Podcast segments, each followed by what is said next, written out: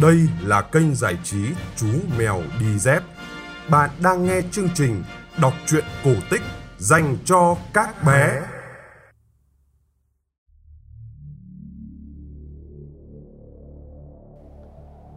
Xin chào các bạn nhỏ, đây là chương trình kể chuyện cổ tích phát trên kênh giải trí Chú Mèo Đi Dép.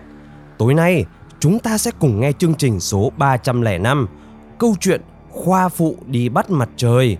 Đây là một chuyện cổ tích của Trung Hoa các bạn nhé. Nhưng trước tiên, quý vị phụ huynh nhớ like và chia sẻ cho mọi người cùng biết để kênh Chú Mèo mau lớn nhé.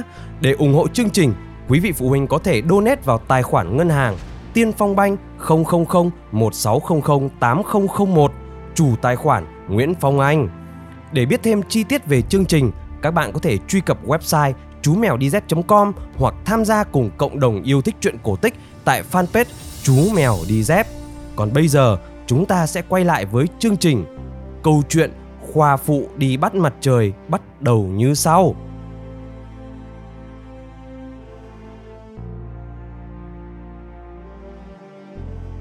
Vào thời viễn cổ xa xưa, ở nơi vùng hoang dã phương Bắc có một ngọn núi cao đến tận mây.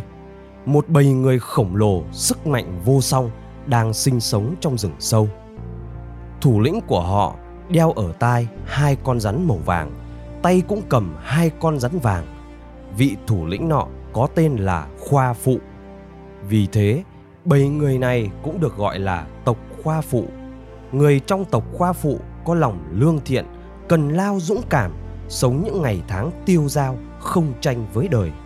Một năm nọ, khí trời vô cùng nóng bức, mặt trời như khối lửa chiếu thẳng trên mặt đất, cây cối bị thiêu cháy, sông hồ bị khô cạn, con người không chịu nổi cái nóng, người trong tộc Khoa Phụ lần lượt chết đi.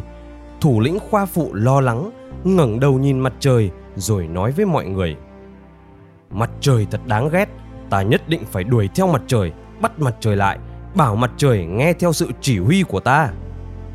Mọi người nghe xong ra sức can ngăn.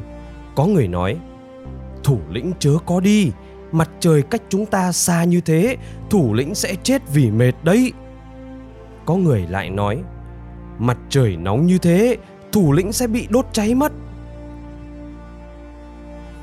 Nhưng khoa phụ trong lòng đã quyết ông nhìn người trong tộc khổ sở bất kham nói rằng để mọi người an vui ta nhất định phải đi khoa phụ từ biệt người trong bộ tộc nhắm đến hướng mặt trời mọc cất bước ra đi mặt trời trên tầng không chuyển động nhanh như bay, khoa phụ trên mặt đất ra sức chạy. Xuyên qua bao ngọn núi, vượt qua mấy dòng sông, mặt đất bị bước chân của khoa phụ gây chấn động, rung lắc. Khoa phụ chạy mệt nhoài, rũ cát trong đôi giày cho rơi xuống đất. Vì thế, hình thành một ngọn núi đất to lớn. Khi khoa phụ nấu cơm, ông nhặt ba cục đá làm ông táo. Ba cục đá này trở thành ba ngọn núi thế chân vạc cao đến mấy ngàn mét. Khoa phụ cứ đuổi theo mặt trời mãi, mắt đã nhìn thấy cách mặt trời ngày càng gần, niềm tin của khoa phụ ngày càng tăng thêm.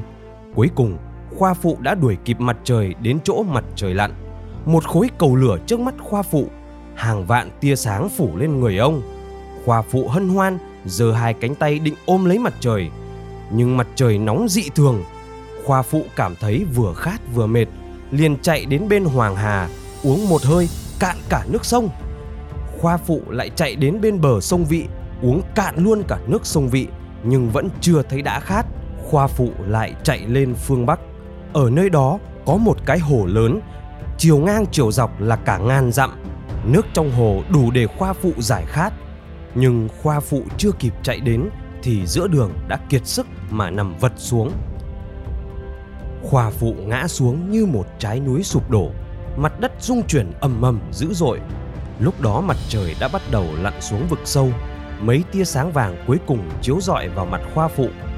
Khoa phụ tức giận nhìn mặt trời từ từ chìm xuống phía tây, rồi thở một tiếng dài.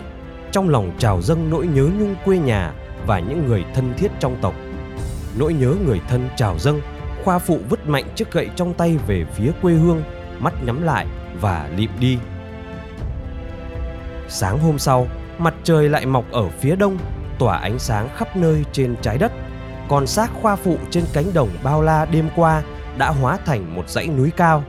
Ở phía bắc dãy núi có một rừng đào, lá xanh um tùm, sai chĩu quả ngọt. Ai đi đường xa, chỉ cần ngồi dưới gốc cây đào, ăn một trái đào sẽ tiêu hết nỗi nhọc nhằn mệt mỏi, tăng thêm sức lực để lên đường. Bên cạnh rừng đào, người ta xây dựng một vương quốc gọi là nước khoa phụ để tưởng nhớ ông. Người dân nước này đều có thân hình to lớn và thân thiết với loài rắn. Người nào trên tay cũng cầm một con rắn vàng và một con rắn lục.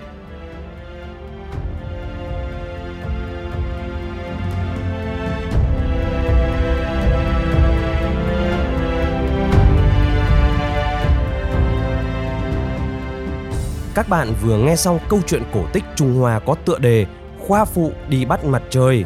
Chuyện được phát trên kênh giải trí Chú Mèo Đi Dép.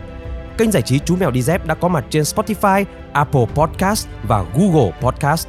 Chú Mèo xin chân thành cảm ơn các phụ huynh và bé Phạm Việt Linh, bé Nguyễn Quỳnh Chi, bé Khả Hân, bé Nguyễn Tuấn Anh đã donate ủng hộ cho chú mèo trong thời gian vừa qua. Còn bây giờ, xin chào và chúc các bé ngủ ngon.